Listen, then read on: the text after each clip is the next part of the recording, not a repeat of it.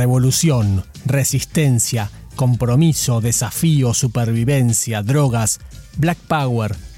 Lesain Parish Crooks, luego rebautizado como Tupac Shakur, es para muchos especialistas el rapero más importante de la historia. Ya con ese argumento alcanzaría para responder a la pregunta que le da título a este libro, ¿por qué escuchamos a Tupac? Pero en realidad hay mucho más. Este libro es reflejo de toda la visión política de Tupac. Imposible separar su mensaje de los cientos de años de historia en los que se esclavizó a los negros, con el abuso de poder de la policía contra las minorías y por supuesto con el concepto Black Lives Matter, tan actual aún hoy en día. Por todo esto, conversamos con su autora, Bárbara Pistoia, en este episodio de Escuchando Libros,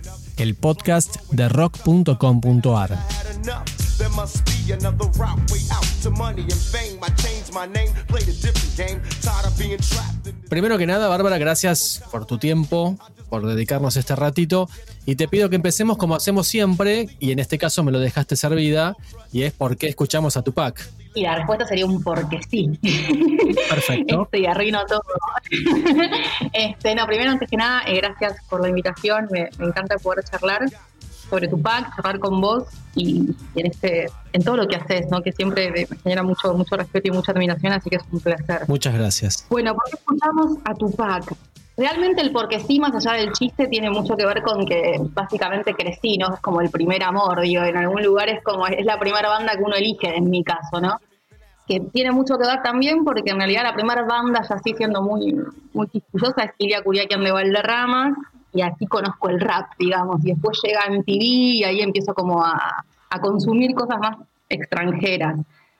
Los primeros años era simplemente rapear y no mucho más, pero sí después cuando empecé a traducir las letras y qué sé yo, y empecé a encontrar un montón de data que me empezó a ayudar a mí a, formarme. Como siempre digo que el hip hop en algún lugar me enseña lo que no me enseñó la escuela y que tuvo mucho que ver como con mi formación política y cultural en algún lugar. Entonces... ¿Cuántos años tenías?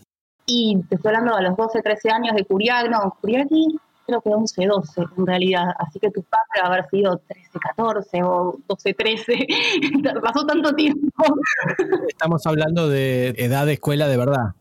Sí, no, no, total. Pensá que tengo, tengo 41, no tengo en eso pánico en decirlo. Tengo 41, estoy a punto de cumplir 42 y mi adolescencia arranca justo con, con Kuriaki, digamos, ¿no? Entonces, y con toda esa, esa puerta sónica ahí que empezaba a abrir ya también Soda un poquito después, en realidad eso, pero sí, año 90-91. Tupac debuta en el, en el 91, hecho, se cumplen 30 años ahora, fin de este año, de su debut, y no me acuerdo cuándo llegó MTV acá, digamos, ¿no? Como, pero todo en ese, en ese momento entre preadolescente y adolescente. Y años después te animaste a arrancar por algo más serio, digamos, y, y plasmarlo en este libro. Que vos sabés que me sorprende un poco que, empieza y ya tirás una frase definitoria, ¿no? Déjame que te cite textual. Dice, uno de los máximos exponentes del hip hop, hasta ahí estamos de acuerdo, ningún problema. Uno de los raperos más vendidos, no hay duda, un dato estadístico. Y acá viene, dice, una de las figuras musicales más importantes del siglo XX. ¿Es para tanto? Toma, sí, para mí sí. Justifícamelo. Sí, bueno, em, por empezar porque agarra inaugura junto a otros, ¿no? Obviamente esto no es solamente él, pero se inaugura ahí con él esta década dorada del hip hop, que para mí es el... Por empezar, cuando hablamos de hip hop hablamos de una cultura, ¿no? Que por lo general acá se lo suele minimizar o reducir a rap. No, estamos hablando de cultura hip hop nosotros. Sí. Y Tupac ahí representa mucho esta cuestión de la cultura, que el hip hop en sí es un ejercicio sociocultural y político que funciona prácticamente en vivo y en directo. Entonces es cultura y es movimiento. Y Tupac eso lo entendió muy bien como la mayoría ¿no? de, los grandes artistas del hip hop, por algo son grandes artistas del hip hop, que no tiene mucho que ver con el que aparece en la tapa de una revista, sino con lo que van haciendo y moviéndose en ese ejercicio en vivo y en directo con su propia coyuntura cultural, histórica y política. Estamos hablando de afroestadounidenses, con todo lo que se implica y en ese lugar. Entonces me parece que Tupac representa muy bien el espíritu del hip hop y a partir de él se puede hacer una lectura muy profunda de lo que fue el siglo XX a través de tres elementos que para mí son claves, que son raza, género y clase. Entonces ahí tenemos un montón de elementos culturales y políticos. A ver, para, ¿cómo es eso? Vamos de a poquito. Primero. Raza, ante todo. Sí. Género y clase. Estamos hablando de una política interseccional, por decirlo de alguna forma, que el hip hop eso lo supo lo supo asimilar muy bien por, por cuestiones exclusivas de, la comunidad afroestadounidense. Es, cultura afroestadounidense pura y dura. Por, por su propia situación de minoría, por su propia situación de persecución, el hip hop nace de los márgenes. Nace bailando en realidad, nace como medio de la fiesta y después automáticamente se traslada a una problemática marginal de conflictos barriales completamente al margen, extremos en pobreza y en pleno clima de pantera negra, de la revolución inconclusa de los años 60-70. Claro. Y la década dorada agarra todo eso y lo lleva a, un nivel muy profundo de poesía para poder visibilizar toda esa historia. Hay una frase que a mí de, de Jay-Z que me encanta que dice, casi todos somos huérfanos porque nuestros padres nos abandonaron porque fueron o asesinados o nos abandonaron porque no sabían cómo ser padres o se tuvieron que ir a buscar trabajo a otros lugares o cayeron presos. Así que con lo único que nos criamos fueron con madres solteras y hasta ahí nomás porque estaban trabajando todo el día, pero nos criamos con los discos de esa generación. Y a partir de ahí hicimos nuestra propia, nuestro propio mundo para sobrevivir. Y eso es un poco el hip hop.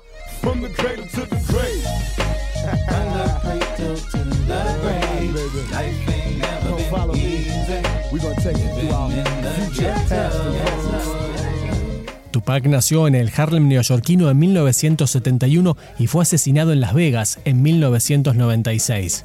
En esos 25 años su vida tuvo de todo. Se mudó primero a Baltimore y luego a California. Se convirtió en referente al incluir aspectos sociales en sus letras, algo que no era tan común hasta ese momento. Traficó droga, fue condenado por abuso sexual, vendió más de 75 millones de discos y también cayó en bancarrota. Su familia pertenecía a las Panteras Negras, la organización nacionalista.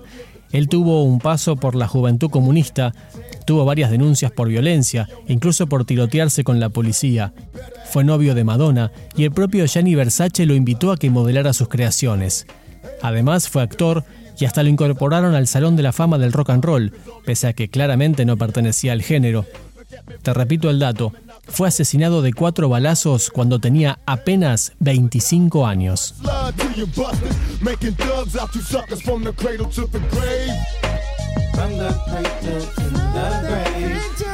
Estás hablando de una letra y una de las cosas que te quería consultar justamente para los que no entienden tanto inglés o, mucho menos el slang callejero, el idioma así de, los negros en este caso, ¿de qué hablan las letras? Y la mayoría hablan de criminalización, obviamente de racismo y por supuesto de violencia estatal, violencia institucional. Después, ¿qué se hace con eso? ¿no? Como, ¿Qué hacen ellos desde los márgenes? Bueno, está la supervivencia a partir de la venta de drogas, entonces empieza ahí como a generar algo medio gangsta, eh, un clima de pandillas que es abrumador entre los años 60 y 80, todo lo que es eh, la era del crack de los 80, están los hijos del crack, eso lo agarra muy bien Kendrick Lamar, y, es como, soy el hijo de la era Reagan, esa infancia en los 80 crudísimo, que es cuando estalla el crack, y esa frase de que Reagan iba caminando por los barrios pobres e iba sembrando el crack, que fue casi como un genocidio más, de todas las etapas de genocidio que los afroestadounidenses fueron pasando a lo largo de su historia desde que fueron secuestrados y traídos al continente. Pero lo que me interesa también mucho del hip hop es que a partir de esta lectura, como el afroamericano o el afroestadounidense se suele ver como algo dentro de Estados Unidos. Estados Unidos uno lo piensa desde la perspectiva de imperio, por decirlo de alguna forma, perdemos de vista que la sociedad es la sociedad y el pueblo es el pueblo y hay un montón de tercermundismos como conviviendo detrás del país potencia. Entonces, a partir del hip hop también podemos leernos como latinoamericanos y sobre todo como argentinos, que tenemos una historia muy, muy falsa en, términos de raza. Entonces, ahí el hip hop, por eso yo ya antes que me había formado, y en ese sentido también me parece que es un artista, la artista más grande, digamos, del siglo, en el sentido que podemos entramar tantos elementos gracias a, Tupac por la narrativa que Tupac tiene, por la poesía que Tupac tiene y por el linaje familiar revolucionario que Tupac tiene. Y al hip hop porque justamente se encarga de ese ejercicio social, cultural y político que nace desde los márgenes y va hacia, hacia el hueso, hacia el fondo. Y a partir de ahí tenemos un montón de elementos para ir también armando nuestra propia historia latinoamericana, nuestra propia historia nacional. El continente está hecho en función a una colonización dura, profunda, que tiene consecuencias hasta el día de hoy. Nosotros somos un país básicamente edificado sobre el eurocentrismo, entonces ahí en el hip hop uno va moviendo la cabeza y en realidad están diciendo cosas un poco más profundas. La violencia está hiper presente, ¿no? Eh, casi en el ADN de, Tupac. Su familia, él mismo estuvieron involucrados en, mil episodios. Y vos lo describís en algún momento como víctima y victimario. ¿Y cómo se traslada esa violencia a la música, a las letras, a, los ritmos? Es víctima y victimario, eh, en un sentido victimario desde el consumo externo, por decirlo de alguna forma, ¿no? Porque en realidad esto es como el tipo que desde la autodefensa, Tupac es un tipo que casi todos los testimonios de los que lo conocieron decían como, coinciden en esto, como era muy nervioso salir con Tupac, era como una inminencia a cualquier cosa que pueda suceder, porque si el tipo veía cualquier acto de injusticia se metía. Hay un caso que es emblemático, que es Tupac yendo en el coche, viendo como un policía trompeando a un negro y Tupac se baja con un arma y los empieza a disparar, tipo como tiene esa educación pantera negra, el de hecho, es hija, es hijo de, una referente del partido Pantera Negra, que es como la autodefensa por el antirracismo, el anticapitalismo, la autodefensa por excelencia. Y Tupac tiene eso en la sangre y esa cosa medio de justiciero. Entonces, e, él cuando lo, acusaban un poco de violento, él decía que era la violencia que le había dado básicamente vivir en Estados Unidos. Que yo insisto que no solo es en Estados Unidos, sino como que, es una cuestión en serio del, racismo en sí, ¿no? de, las personas, los sujetos racializados en sí. Acá estamos en el colectivo, sube un policía y tiene ganas de empezar a palpar a la gente y a los primeros que van a palpar son a los trabajadores. Digo, no van a palpar a la chica que está, a la chica rubia, que capaz es incluso hasta más pobre que cualquier otro, digo, pero hasta visualmente ya está la estigmatización y el racismo de a quién ir a palpar. Entonces Tupac un poco como que habla de la violencia desde lo más mínimo, desde lo más permitido, a lo más profundo, que tiene más que ver como con la autodefensa y con la supervivencia. Y vuelvo un poco a eso que vos decías, uno de los eh, principales representantes de la música del siglo XX.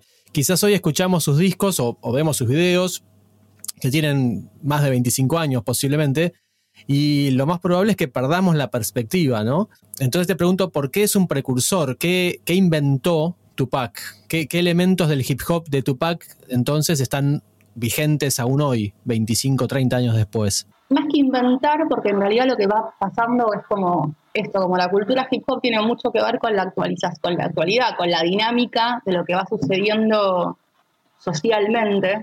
Lo que hace Tupac en, cuanto a adelantarse es que por la propia crianza de él, que fue criado por mujeres revolucionarias, tiene una, una visión y una proyección. Por ejemplo, está Kip que es un gospel hip hopero hermoso, en el que el tipo habla de acoso callejero, habla de aborto, de que dejen abortar a las mujeres, este, de, quiénes somos nosotros para decirles a ellas cuando tienen que tener un hijo. El video eh, está, una chica va caminando y ellos la chiflan, digo, como que empezó a bajar una línea mucho más, este, eso, revolucionaria y, que en ese momento el hip hop, si bien había otro tipo de movimientos, eh, estaban a TikTok y demás, que es un grupo un colectivo donde las mujeres también tienen mucho peso. En el hip hop hay algo muy vertical entre hombres y mujeres, por cómo surge, por cómo sucede. La mayoría estos son hijos de madres solteras en el gueto. Entonces ahí, aparece como una cosa medio endiosada de la mujer.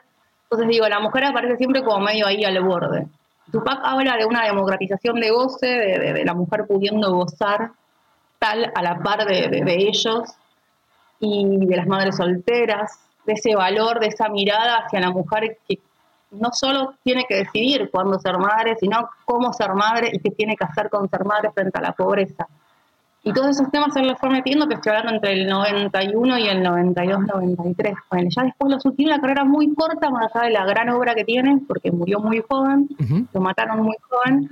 Y los últimos años ya siempre empieza a estar muy atravesada por otra dinámica, más allá de su visión política, ¿no? Pero los primeros dos o tres años tiene como, va muy al hueso de esto que hablábamos antes de raza, género y clase. Y a mí me parece que es imbatible el día de hoy, es muy presente con todo lo que estuvo pasando el año pasado, con, George Floyd y las manifestaciones. Veías a los chiquitos, menores de 12, 13, 10 años ahí con remeras recitándolo y recitándolo de memoria, a los adolescentes y jóvenes, a los 20 y pico, y a los que tienen de 30 y pico para arriba, y que estoy hablando de gente hasta de 50, 60 años, citándolo como te citan a un Malcolm X o a un Martin Luther King, a ese nivel, Tupac, por su visión y por su lucidez y por su lectura política.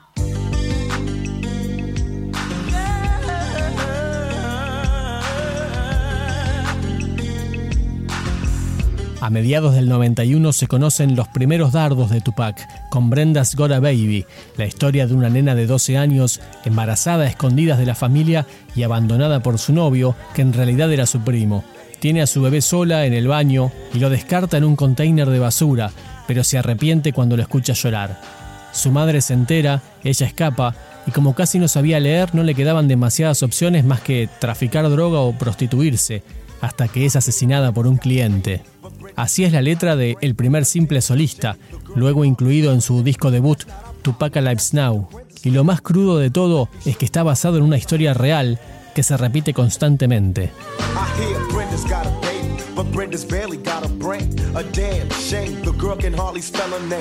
Ese es el debut del solista y para mí es como una. ¿Te acordás cuando estábamos en el debate del aborto en el 2018? Que de las, pobres no abortan, ¿no? Las pobres no abortan, y del otro lado era tipo, sí, las pobres abortan.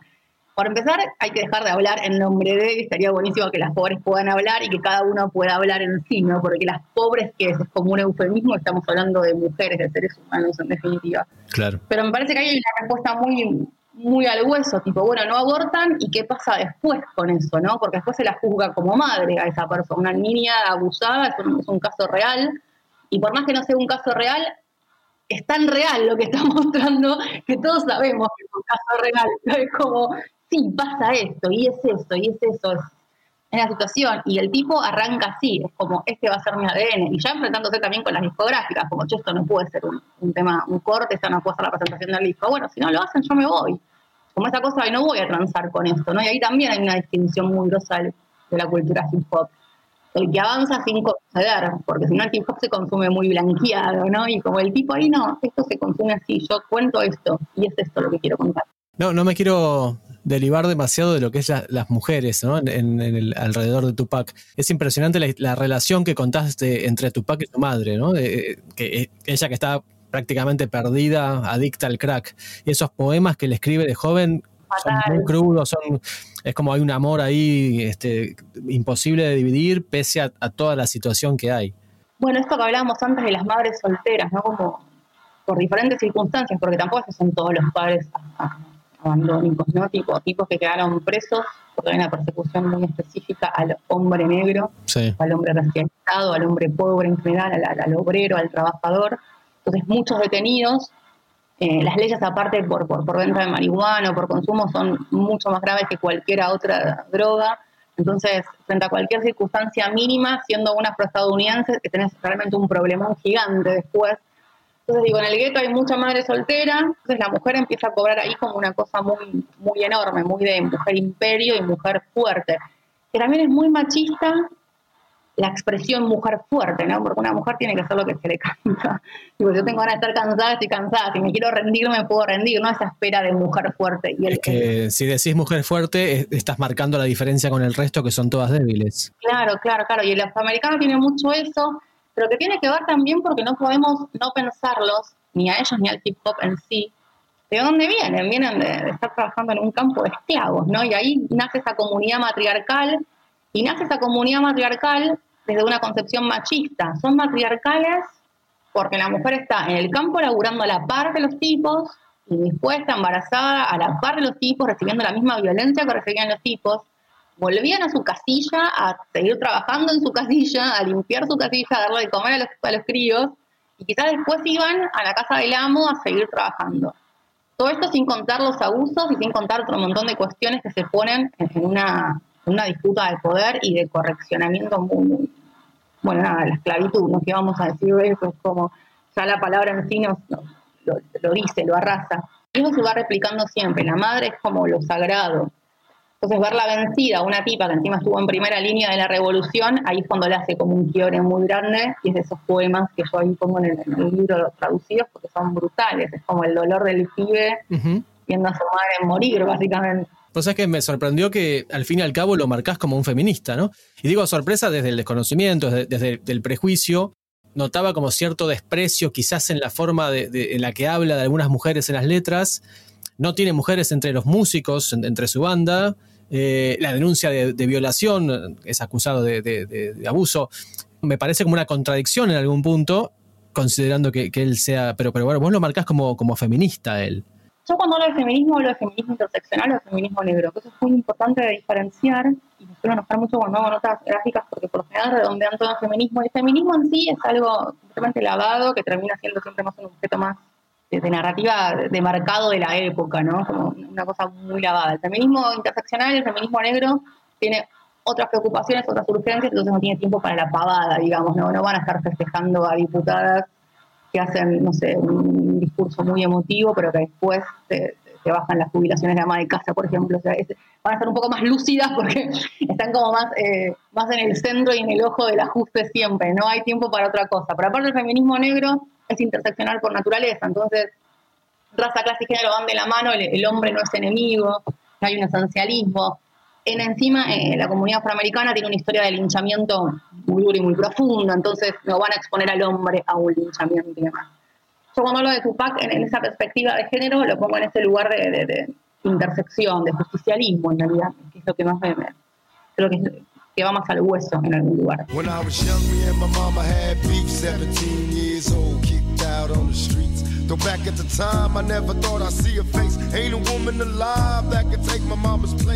¿Por qué escuchamos a Tupac Shakur de Bárbara Pistoia? Fue editado por Gourmet Musical en noviembre de 2019. La colección ¿Por qué escuchamos a? también incluye a Aníbal Troilo, Led Zeppelin y David Bowie y está coordinada por Oscar Finkenstein. A Bárbara la podés encontrar en redes sociales como Bar Matata y también la podés leer en High Power Club, una publicación digital sobre cultura hip hop.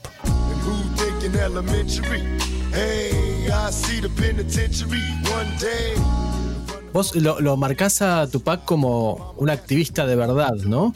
Eh, iba a las escuelas a hablar sobre derechos de los negros, abre un hogares para, negros víctimas de la violencia policial, incluso en algún momento se pone como a organizar las pandillas, ¿no? Como para, ordenar un poco los barrios, para tener un poco más de, de control, de seguridad. Pero al mismo tiempo, das la, o me da a mí la sensación, leyéndote, que él no quería ser tomado como, como un modelo a seguir. No, no, no, para nada. No, no, él quería como organizar, quería dar herramientas y dar elementos para organizar, para poder ahí, este, eso, organizar, ¿no? La organización es una palabra que está tan manipulada, se termina convirtiendo un poco en eufemismo, pero que tiene que ver con ordenar un poco. Cuando hablan de ley y orden, por lo general escuchamos barbaridades y atrocidades, es decir, pero en realidad tener pan, techo, trabajo, eh, un compañero para poder este, digamos, las malas, digo, eso también es orden en algún lugar. Y ese orden requiere una organización comunitaria. Tupac un poco lo que hace es como retomar ese, que les funcionó tan bien el Partido Pantera Negra en los 60 y en los 70, es como volver a ese orden. Tupac quiere hacer eso y lo empieza a hacer y les fue funcionando bien hasta donde pudo.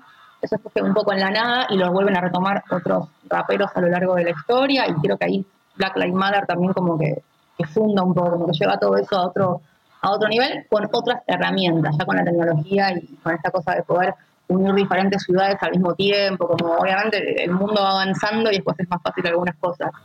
Pero Tupac agarra bases revolucionarias que son históricas, no inventa nada nuevo, sí lo adapta a su momento, a su circunstancia, a su lugar y a ese momento de, Estados Unidos, que los, primeros años 90 estamos hablando de un terrorismo racial también muy, bruto, digo, como se repite un poco la historia, 10 años más o menos eh, digo, que, nunca encima es muy tranquila, que nunca es muy saludable ni muy sana la convivencia, tienen estos picos ya de terrorismo racial, ¿no? Como ya el Estado ahí bajando como una línea muy, muy profunda de, violencia en sí. Los primeros años de los 90 son exactamente eso. Cuando hay malos momentos, el hip hop siempre crece. Y eso también te da una pauta de lo que es el hip hop en sí, de cómo están tan ellos atravesados por esa coyuntura que lo logran ahí transformar. que estuvo en un momento exacto también, temporalmente hablando. Por eso me parece que es muy justa esa comparación cuando dicen que es el Malcolm X de esa generación. Claro. Como otra generación tuvo a los Black Panthers, a Malcolm X, a Martin Luther King, bueno, 90 lo tuvieron a Tupac. Back in elementary,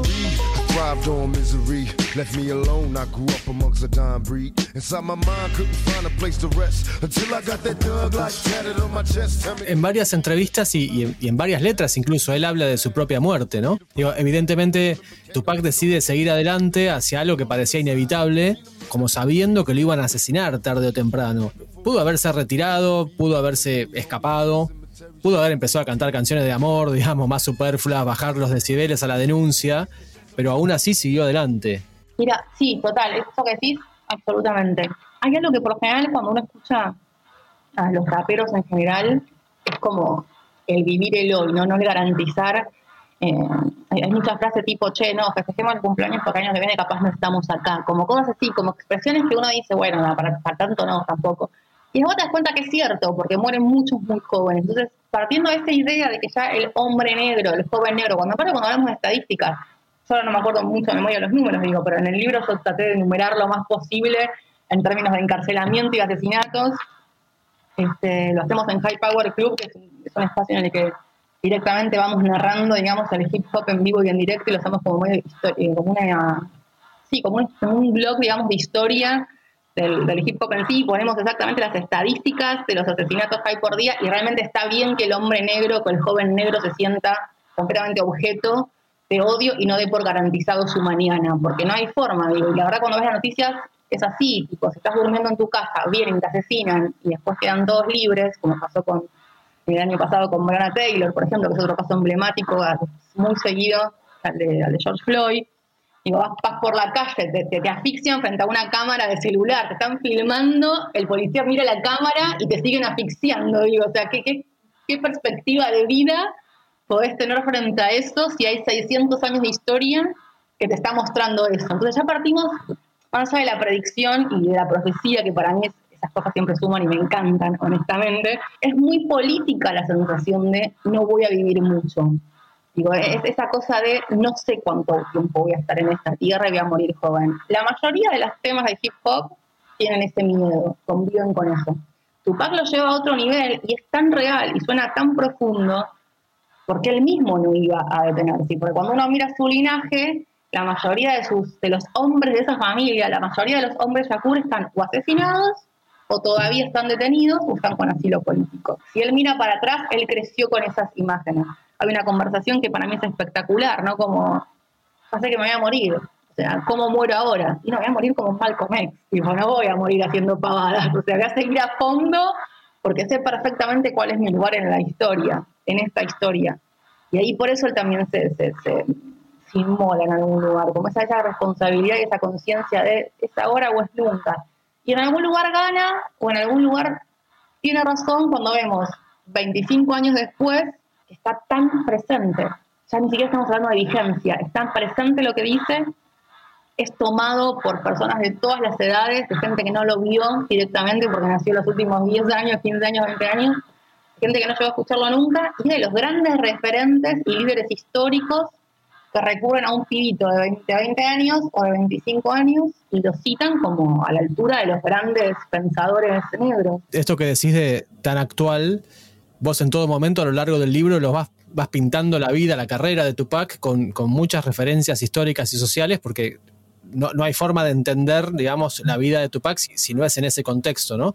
Em, y, Ahora, si no, sí pensás que es un loco, que es un paranoico, es como...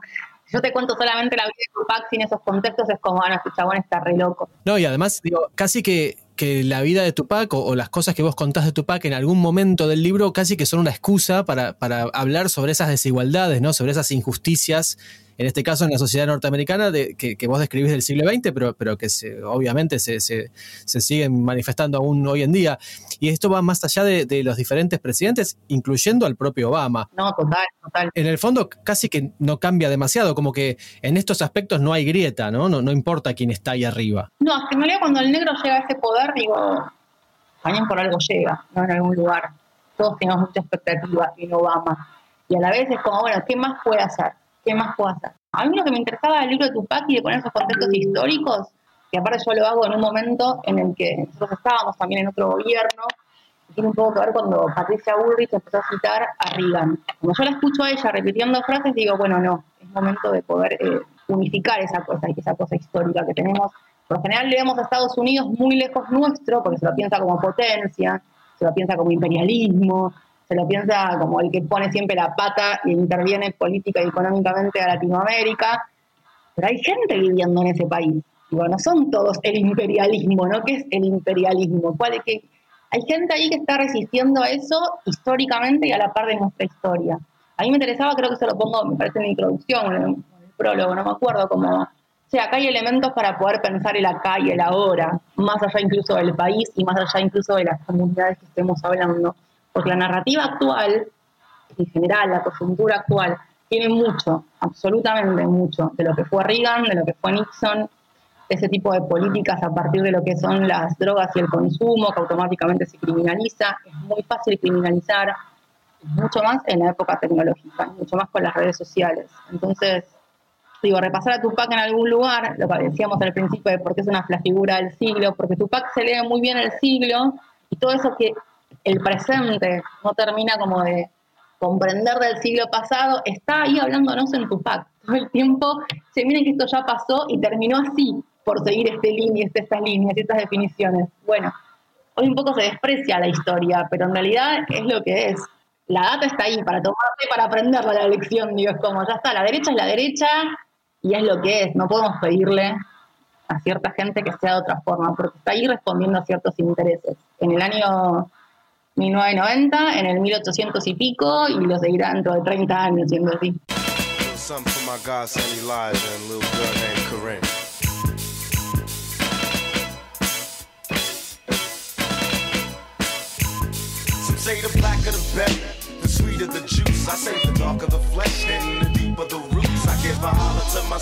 Bárbara rescata muchas entrevistas que Tupac le dio a varios medios periodísticos y también traduce frases destacadas de las letras que marcan la ideología del músico.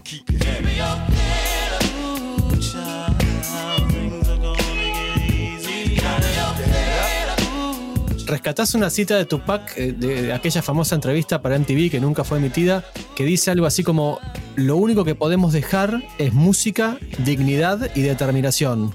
¿Cuánto te parece que logró? ¿Cuánto parece que consiguió de esa afirmación? Música, dignidad y determinación. Creo que consiguió, consiguió todo, pero me parece que el mayor legado de Tupac tiene mucho que ver como con la cultura y con la determinación. Me parece que ahí es cuando él realmente gana. Y el año pasado, que fue todo el estallido, que estuvieron prácticamente ocho meses de todo el año en plena pandemia en la calle, enfrentando a, Trump y a, las fuerzas y demás, era como, ah, claro, esto es, esta, esta es la profecía de Tupac. Cuando Tupac dice que vuelve y que renace, claro. es eso, porque yo me acuerdo de, miles y miles de fotos de pibitos muy chiquitos, con, frases, con remeras, citándolo de memoria, porque la remera te la puede poner tu viejo, ¿viste? Te pones una remera de paca al pibito y ya está. Pero niños de 10 años recitándolo de memoria me quebraba, y era como, no, no puede ser, claro, ahí está el renacimiento del tipo, y los adolescentes y los jóvenes, y después toda la camada esta de los, de los grandes artistas del hip hop, con Kendrick a la cabeza. Esto lo hizo Eminem también en los fines de los 90 y toda la primera etapa de los 2000 Eminem lo mantuvo muy, muy vigente también porque es como su gran héroe, digo, pero hay muchos raperos, muchos, la cultura hip hop pasa por Tupac en, en los raperos en algún lugar, porque tiene esta cuestión de, lo político que no lo concedió nunca. Entonces, esta cosa de estar presente me parece que es lo que hace que no solo que haya cumplido esa frase, sino que más allá de la música, que sigue sonando divina y sigue sonando realmente muy, muy avanzada y sigue siendo muy actual, no es un hip viejo, Tupac musicalmente sigue sonando impresionante y sigue increíble, las letras son buenísimas, son muy actuales, este, y siguen estando por, fuera de todo mandato y tienen mucha data. Siguen siendo muy actuales también porque la realidad es que no cambió ni, la, ni el racismo, ni la violencia, ni las desigualdades. Entonces ahí hay una vigencia que, es lamentable, pero es la que lo hacen actual. Bárbara, dos preguntas finales agradeciéndote la predisposición además para explicarnos todo esto a, los que no estamos tan en tema.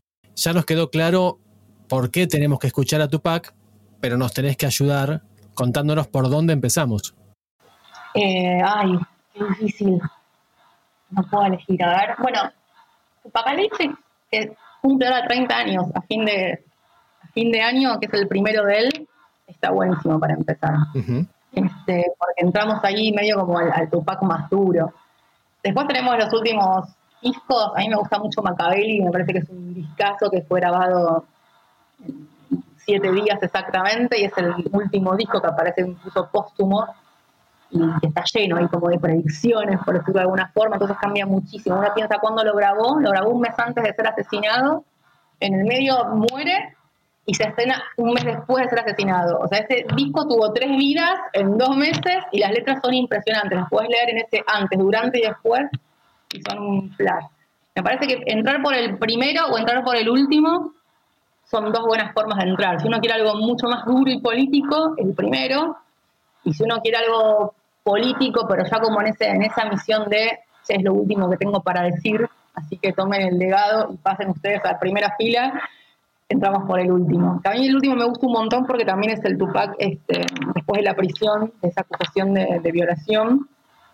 Es una acusación también muy política porque la palabra violador en la comunidad negra tiene también un historial racista muy, muy profundo.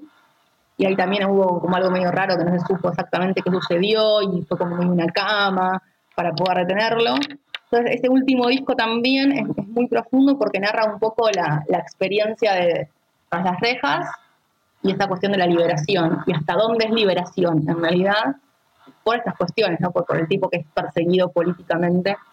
Entonces, hasta dónde es liberación con, con, con todo lo que él está luchando, resistiendo creo que esos dos extremos son buenos para, para entrar, depende cómo esté uno de, de ánimo. Perfecto, agendados. Y ahora sí, la última, que también es como una costumbre para cerrar nuestra. ¿Qué descubriste sobre Tupac que te llamó la atención que no sabías antes de empezar la investigación? Tenía como esa cosa, ese presentimiento de que me iba a servir para poder narrar o dejar herramientas digo, la fantasía, no sé si después lo lograron o no, digo, pero tenía como la fantasía de poder dejar elementos o herramientas para leer, leer la actualidad por otros medios, digamos. Y ahí tenía como dos o tres elementos que me decían, bueno, yo con esto puedo más o menos contar esto, quiénes fueron las Pantera Negra, que para mí un partido que yo realmente, me preguntaban, ¿cuál es el, momento de armas que más admirás? Me preguntaban en un cuestionario plus para expresión el libro, y le dije, tipo, el partido Pantera Negra, entonces tenía muchas ganas de hablar de eso, de Tupac, pensé que me iba a quedar como ahí, tipo, bueno, Tupac Pantera Negra iba a ser medio un lugar común, porque todos sabemos que es el hijo de una revolucionaria.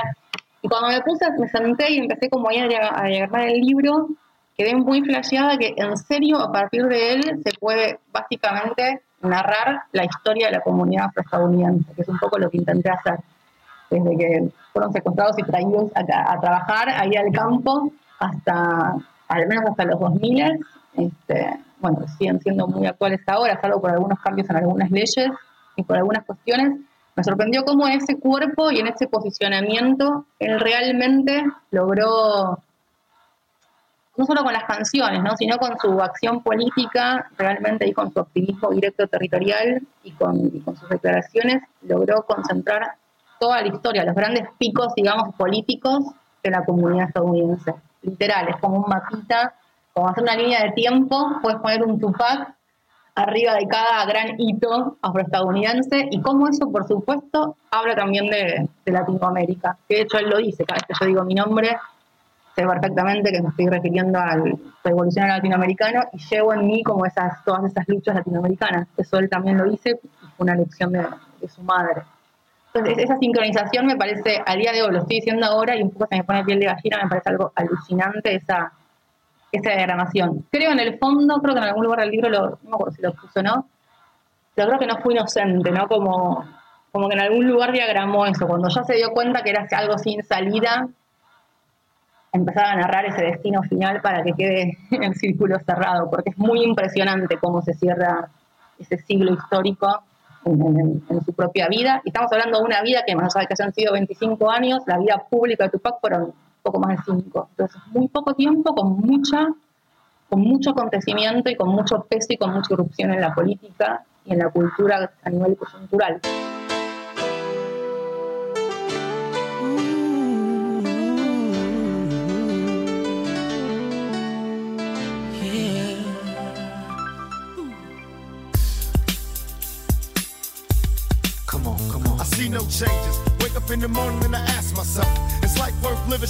Escuchando Libros es un podcast de rock.com.ar, pionero en Argentina en la producción de contenidos multimedia vinculados a la música. Gracias por llegar hasta acá, mi nombre es Diego y podés buscarnos en Spotify, en todas las plataformas y redes sociales o también visitarnos en nuestra web rock.com.ar. Damos vuelta a la página y nos escuchamos en la próxima con otro artista y otro libro.